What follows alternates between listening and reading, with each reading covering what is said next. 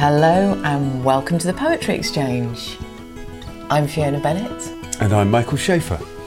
Great to see you, Michael. You too, Fee. Now, I think you were quite busy last night at the Gate Theatre, I hear. I, I was. I was taking part in a performance of Dear Elizabeth um, that was using the letters and poems of Elizabeth Bishop and Robert Lowell. And um, it's this brilliant thing that Ellen McDougall has done at the Gate Theatre using different actors every night. Uh, and I was performing with Martina Laird, amazing Martina Laird, and um, you're kind of given a briefing beforehand for a couple of hours about how this thing is going to work, and you're basically following instructions off of uh, pages, uh, and you don't know what's going to happen or um, what's contained within the letters. We were encouraged not to do any kind of research beforehand, um, and it was an extraordinary experience to be a part of. I feel I'm still processing it. Um, I didn't sleep very well last night. It's all kind of buzzing around in my head. I should imagine so. Goodness me, it sounds it sounds very frightening to me. It wasn't particularly frightening. It, uh, Not to a skilled performer like yourself, but gosh, to be live, just encountering yeah the material and each other and the audience. What a brilliant idea! A really fantastic idea, and it was uh, yes, quite unlike anything I've ever done before. Mm. I, I, was really felt very grateful to be able to do it. Yeah, to be asked to do it. Mm. As part of our journeying around the country, holding exchanges and meeting people in different places, we've been building a small but extended team to help us hold these conversations. And on this month's episode, you'll be hearing the wonderful Alison McManus, who's been joining us to make things happen in Durham. So, in this exchange, our visitor Mark uses this wonderful phrase and says, I think it's important to speak about these things. And he does, in fact, in this episode um, and in the conversation, speak very eloquently and movingly about the loss of a friend through suicide. Um, and it is a extraordinary um, privilege for us to have heard that and indeed to be having the permission to share it with people on this episode. Yeah, that's right. I think the way Mark talks about it is incredible, the way he sort of holds it up and examines um, what happened for him at that time and, and his relationship with it now and the ways in which the poem um, is uh, useful to him, that it plays a real part in his life as a result. Um, and yeah, that idea that it's important to talk about it, I think, comes through really clearly. So you'll be listening to Michael and Alison talking about Barcarole by Pablo Neruda, the poem that's been a friend to Mark. Well, Mark, this is very exciting because to my knowledge, you're the only person we've um, had the pleasure of meeting twice.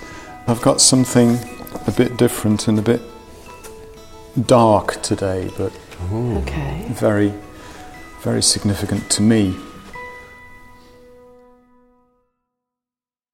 If only you would touch my heart, if only you were to put your mouth to my heart, your delicate mouth, your teeth, if you were to put your tongue like a red arrow there where my dusty heart is beating, if you were to blow on my heart near the sea, weeping, it would make a dark noise like the drowsy sound of train wheels, like the indecision of waters, like autumn in full leaf, like blood, with a noise of damp flames burning the sky, with a sound like dreams or branches or the rain or foghorns in some dismal port. If you were to blow your heart near the sea like a white ghost in the spume of the wave, in the middle of the wind, like a ghost unleashed at the seashore weeping, like a long absence, like a sudden bell, the sea doles out the sound of the heart, raining, darkening at sundown on a lonely coast. No question that night falls and its mournful blue of the flags of shipwrecks peoples itself with planets of throaty silver. And the heart sounds like a sour conch, calls, O sea, O lament, O molten panic, scattered in the unlucky and dishevelled waves. The sea reports sonorously on its languid shadows, its green poppies. If you existed suddenly on a mournful coast surrounded by the dead day facing into a new night filled with waves, and if you were to blow on my cold and frightened heart, if you were to blow on the lonely blood of my heart, if you were to blow on its motion of doves in flame, its black syllables of blood would ring out, its incessant red waters would come to flood, and it would ring out with shadows, ring out like death, cry out like a tube filled with wind or weeping, like a shaken bottle spurting fear. So that's how it is and the lightning would glint in your braids, and the rain would come in through your open eyes to ready the weeping you shut up dumbly, and the black wings of the sea would wheel around you with its great talons and its rush and its cawing. Do you want to be the solitary ghost blowing by the sea its sad instrument? If only you would call a long sound, a bewitching whistle, a sequence of wounded waves, maybe someone would come from the peaks of the islands, from the red depths of the sea. Someone would come, someone would come. Someone would come, blow fiercely so that it sounds like a siren of some battered ship, like lamentation, gnashing and sounding. In the marine season, its conch of shadow spirals like a shout. The seabirds ignore it and fly off. Its roll call of sounds, its mournful rings rise on the shores of the lonely sea. You read that beautifully. Yeah. Thank you. I came across this poem in the early 90s when I was, um, I was living as a lodger with my very dear friend Alison. I was, I was in my early 40s, and Alison was a few years younger, and she needed a lodger, and I needed somewhere to live. So we basically met through a, an advert in a cafe, and I moved into her house, and I was there in the end for six years. And one of the things she used to do was she used to get together with a couple of her women friends. They were actually quite a formidable trio, and I used to, I, I used to call them the Three Fates.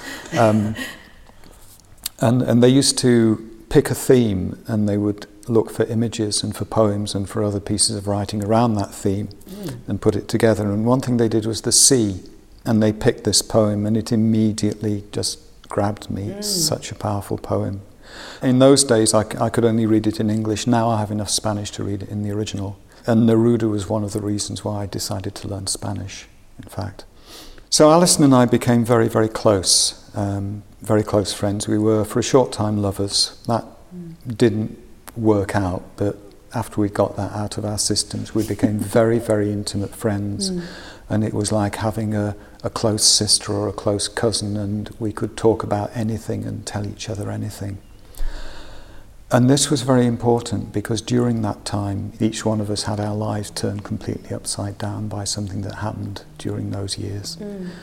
And we were absolutely there for each other in a very accepting and uncritical way, and each of us acted as a kind of witness and holder of the other's story. And that's a very, very powerful kind of connection to mm. have with somebody. Mm. At the end of that time, Alison decided she was going to go travelling. So she went off. Uh, I had to find somewhere else to live. She went off. She travelled a lot of places in the Far East, and she ended up living and working in India. And this was in the days really just before email was really coming in as a way of keeping up with people. So that we, we kept in touch occasionally by letter. Two or three times when she was back, she'd come and visit me. Um, we'd both moved on in our lives, but there was still that, that feeling of intimacy and connection and sometimes you just feel that someone is there in the world who holds that little part of you. Um, until one day, and it was quite a few years ago now, and it was a Sunday evening in May, a friend phoned me to say that Alison had died and that she'd taken her own life. Mm. And when that happens, you're left with all kinds of questions that you're never going to know the answer to You know, why did it happen? Why didn't she get in touch with me? Why didn't she come? Should I have been a better friend? Should I have kept in contact more? What could I have? All those things come up, and you're never going to know. Mm. People talk about resolving things and finding closure and moving on. I don't think that happens. I think these things nestle inside you and they find a place. I'm kind of at peace with it now. Um, but every now and then I still have to take it out and kind of look at it as you might take a stone out of a box and handle it. Um, and when I do, it's always this poem that's there. And it's, you know, it's bleak and it's in some ways quite chaotic and it's, it doesn't explain itself. But then, you know, suicide doesn't explain itself either. Mm. Um, but it's possibly the only piece of writing that I could that would go there with me. Um, the other thing to say about, of course, is that in the light of what happened, there's a lot in this poem that becomes changed and transfigured when you give it that context. Mm. Thank you for telling us all of that and, and choosing to bring in this poem. I think it, I think it matters to speak about these things Mm. and, and to speak about speak about them in relation to poetry as well, because it's where poetry and the real world cross. Yeah. Though this this isn't actually the first tran- the translation that I came to know this poem through. Okay. That that was another translation which I actually have here. Um, but I chose this one by Robert Hass partly because of his translation of one particular word. There's a word in the Spanish which is caracola, which he translates as conch.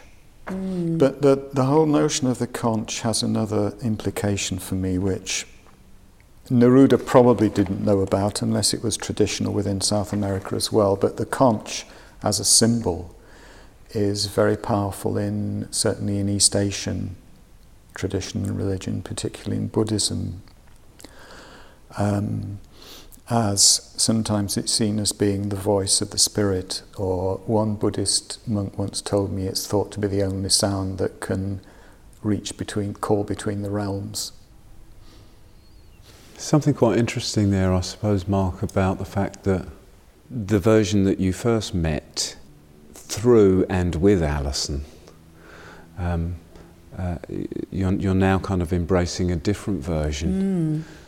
Well, I suppose what I can what I can do now is I can go back to the Spanish, of course, which I couldn't in those Yeah. days, and perhaps there's also something about not holding on too tightly to what was there at the time. You know, to allow it to change a bit. Isn't it? I've only just thought of that. That's good, isn't it? Yeah. Um, Yeah. yeah, not holding on too tightly to the way things were, but moving on to something that says it a slightly different way and brings out something slightly different for me. Do you reach for it in the moments when you want to be taken back to happier times with Alison, when you want to remember her? No, I, re- I reach for it when the feelings around her death start to come up. It's not imagery that I can really pin down. It's it, some of it seems quite chaotic, quite random, but then the feelings are like that as well. Mm. And the fact that there's a contained thing like a poem that that both contains and has that level of chaos within it Mm. Mm. is is is a real help. And you know, there's some things actually there that I would just like. You know, do you want to be the solitary ghost? do you really? Um, you know, if only you would call, someone would come. You know, there are things in there that I still want to shake her and say to her. Um, and I don't, I have no idea what the context was in Neruda's life that might have sparked that off. Um, if only you would touch my heart. If you existed suddenly on a mournful coast, what does that mean? If you were to exist suddenly, what, what, what is the state of being after suicide? Mm. Do you exist? Do you not? Do spirits go through a process? Do, do they change? Does something happen? Is there any, you know, it, it formulates the question in a way that makes sense to me. But I couldn't tell you what that sense is. Have you shared this poem with other people? One or two people who are very close to me, and in fact, I'm um, very good friends with the surviving member of the Three Fates. Right. There's only one of them left now, mm. but we are very, really quite good friends, and we see each other from time to time. Mm-hmm. Um, and I don't know that I talked to her about this particular poem, but she's the other person that I can talk to about Alison. We both know what we're talking about. Mm. Who are the three fates? I mean, like in classical terms. Oh, well, they turn up in various mythologies, don't they? In both the Greek and the Norse mythology, there's one that spins the thread, and then there's one that weaves the thread, and then there's one that cuts the thread at the end. Okay. So it's symbolic of, you know, a life begun and woven and cut off. Mm. I didn't know, of course, when I named Wow. Well, we can't. I can't know this. They, they just yeah. had that slightly. I mean, they were all really, really nice people, but they were also very, very strong women, and I don't know that just that just it, that image just came to me about them, half jokingly, but mm. you know. And what does the title mean? A barcarolle in music, it's a kind of rhythm. It's a slow, rocking six-eight rhythm. Da da da da da da da da da da da da. It's it's often associated with songs um, to do with fishermen or the sea or boats. There's one or two quite well-known ones, ah. um, and it kind of suggests the rocking of the waves There's quite a lot of, of sound imagery in the poem, then, isn't there? Mm. There's the train wheels, the conch, the um, the foghorns. Mm-hmm. He even said, with a noise of damp flames burning the sky. The neighing. A sound yeah. like dreams or branches or the rain. It would ring out with shadows. Mm. Cry out like a tube filled with wind or weeping. You're right, actually. There's a lot of sound in it, isn't there? And the we- and the weeping, which is repeated through mm. it, isn't it? almost as if you can hear more than you can see. Mm. It starts off very tactile, doesn't it? If only you would touch my heart, if you would put your mouth to my heart, your delicate mouth, your teeth, if you were to put your tongue like a red arrow there where my dusty heart is beating. I love that dusty heart as well. I thought the poem was going to go somewhere else. Mm. Yes. After that first mm, part. It seems very sexual, doesn't it? Very sensual and then it goes in a different direction. Yeah. It's a poem very much about separation and loss. But it, it's about separation and loss, but without. It's not. It's not a clean and clear loss. It's a. It's. It's. There's loss, but with a lot of attachment left, mm. which is probably how I felt at the time and still feel, you know, all the, the sense of the attachment still being there and still of this person who, as I said, carried and contained so much of my own history that no one else really knew about. Mm. Yeah. She was the only repository for a lot of what I was going through mm. at that time. Mm. Yeah. And it's like in the same way when when one's parents die, the same thing happens because your parents carry a lot of what you used to be mm. with them, in them. I really liked what you were saying, Mark, about the place it has in the real world where, where poetry and the real world meet. I think that's yeah. how you described mm. it.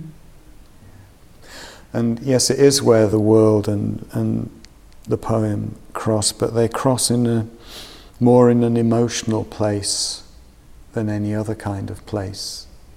Um, it's not that it's not that the poem describes events, but emotionally it, it, it happens in the same space that the events happen in. Mm, that's really beautifully put. It's a good trick if you can do it. I don't want this question to be reductive. Um, I, I, somehow think in your hands it won't be. Um, we, we do customarily ask the question uh, if this poem were a friend to you, what kind of a friend would it be? It is someone else just to share the, hope, the hopelessness of it. It's another middle aged to elderly man um, not trying to offer anything in the way of comfort or consolation or explanation, but just just sharing the sharing the not knowing, sharing the always not knowing, sharing the the fact that you can't ever resolve it. It's just someone else there who understands what that's like.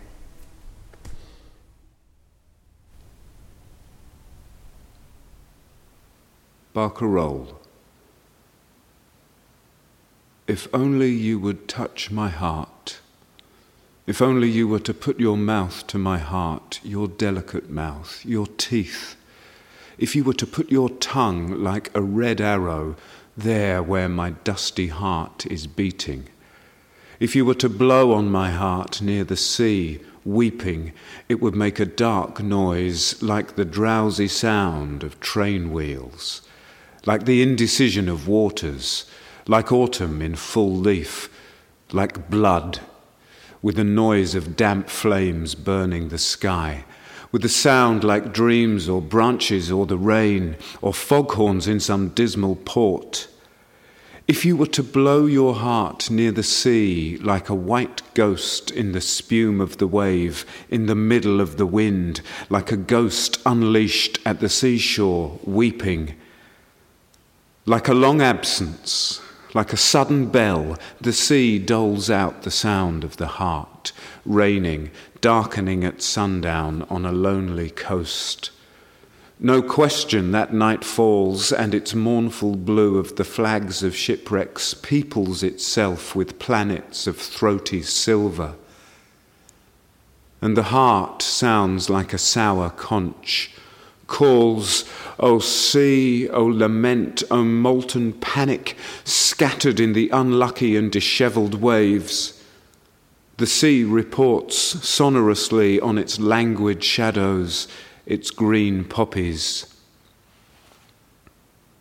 If you existed suddenly on a mournful coast, surrounded by the dead day, facing into a new night, filled with waves, and if you were to blow on my cold and frightened heart, if you were to blow on the lonely blood of my heart, if you were to blow on its motion of doves in flame, its black syllables of blood would ring out.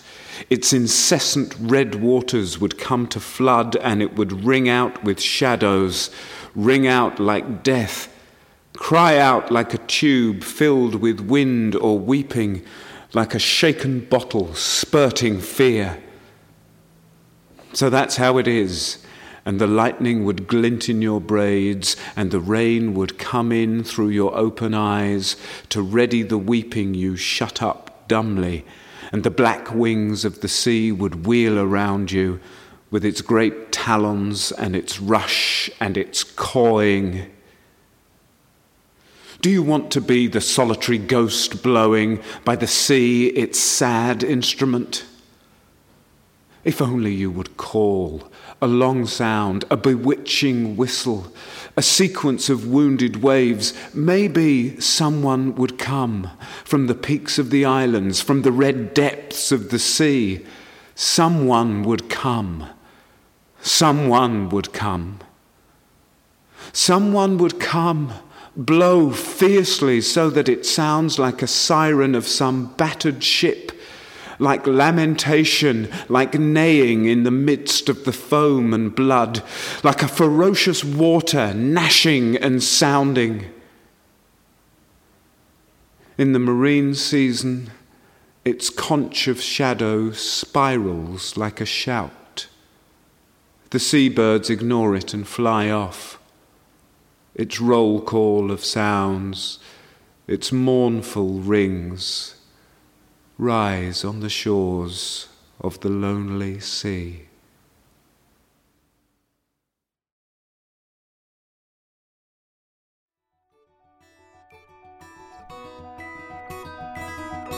That was Michael with the gift reading of Barcarole by Pablo Neruda, translated by Robert Hass. Our thanks go to Mark for allowing us to share the conversation with you. And also to Agencia Literaria Carmen Balcells, City Lights Books, and Frederick Courtright of the Permissions Company for allowing us to share the poem with you.